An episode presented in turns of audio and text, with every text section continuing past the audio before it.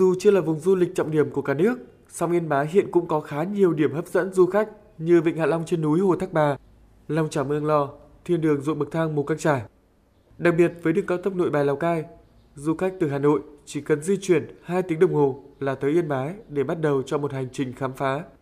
Vì vậy, ngay khi du lịch mở cửa trở lại, miền đất cửa ngõ Tây Bắc này đã đón được một lượng lớn du khách trong và ngoài nước. Anh Đỗ Nam Bình đến từ Hà Nội và ông Arya Mander, du khách Ấn Độ cho biết Hôm nay mình đến đây lần đầu tiên và bọn mình đã có một cuộc hẹn là 30 tháng 4 bọn mình sẽ lên đây và đi thời gian dài hơn. Bởi vì mình không nghĩ là nó đẹp này đâu. Uh, Lần này đến Yên Bái tôi cảm thấy đây là vùng đất rất bình yên, rất tự nhiên, không có nhiều công trình, ít dân cư nên giữ được vẻ tự nhiên của thiên nhiên. Lên đây được ra Hồ Thác Bà ngắm cảnh, tôi thấy mảnh đất thật tuyệt vời. Và mong muốn sẽ quay trở lại đây vào dịp gần nhất. Sau khi du lịch mở cửa hoàn toàn, tâm lý nhiều người dân mong muốn là tìm về những điểm du lịch sinh thái, du lịch trải nghiệm hay du lịch mạo hiểm để xả hơi.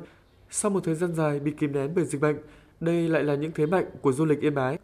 Tại làng du lịch An Bình, xã Tân Hương, huyện Yên Bình, dịp này chứng kiến rất nhiều đoàn khách đến nghỉ dưỡng. Ở đây có sự tĩnh lặng của không gian và không khí vô cùng trong lành. Bên cạnh đó là khung cảnh Hồ Thác Bà thơ mộng, rất phù hợp với những du khách ưa tĩnh dưỡng, phục hồi sức khỏe. Bà Lương Thị Hiền cùng gia đình đến từ Hà Nội cho biết, mọi thành viên đều cảm thấy hài lòng khi trải nghiệm cuộc sống ở làng du lịch này. Cái khoảng cách từ Hà Nội đến đây nó nó không xa lắm. Đến đây không khí thật là tuyệt vời. Nước thì trong xanh, cây cối thì xanh tốt mà cái chỗ ở các thứ vào tôi cũng rất là hài lòng. Không chỉ chờ đến kỳ nghỉ lễ 30 tháng 4 và mùng 1 tháng 5, ngay từ khi dịch bệnh Covid được kiểm soát, du lịch Việt Nam mở cửa, các đơn vị lữ hành trên địa bàn tỉnh Yên Bái đã khá tất bật với việc mở tour tuyến mới và đón nhận du khách. Công ty trách nhiệm hữu hạn thương mại và du lịch Hưng Việt là một ví dụ. Đơn vị này đã chủ động hợp tác với các đối tác, đẩy mạnh các chương trình kích cầu du lịch, xây dựng các tour du lịch độc đáo, kết nối những điểm du lịch truyền thống và những điểm du lịch mới đưa vào khai thác, tạo ra những sản phẩm du lịch hấp dẫn để níu chân du khách. Ông Nguyễn Việt Hưng, giám đốc công ty cho biết. Lượng khách mà đặt dịch vụ qua công ty Hưng Việt thì à, khá là đa dạng cả trong miền Nam ra hay ở dưới Hà Nội và các tỉnh lân cận lên. Các cái điểm tham quan hiện nay đang thu hút rất là đông khách. Ông Hoàng Hưng Bình, Phó Giám đốc Công ty Trách nhiệm hữu hạn Đầu tư và Phát triển Thương nghiệp chi nhánh tỉnh Yên Bái chia sẻ, doanh nghiệp tiếp tục khai thác những nét đặc sắc từ văn hóa địa phương, trong đó có ẩm thực với những sản phẩm hữu cơ, chăm sóc sức khỏe, đồng thời cam kết áp dụng những chính sách kích cầu giảm giá phòng và các dịch vụ từ 10 đến 50%, nhưng chất lượng dịch vụ không đổi, giúp cho du khách khi đến đây thực sự cảm thấy hài lòng.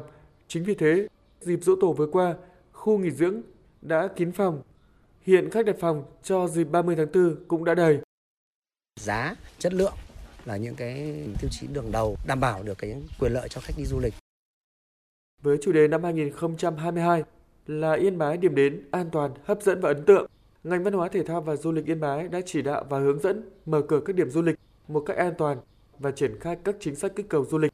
Các cơ sở lưu trú, các điểm kinh doanh dịch vụ du lịch cũng đã chuẩn bị kỹ lưỡng, đưa thêm nhiều sản phẩm du lịch mới vào khai thác.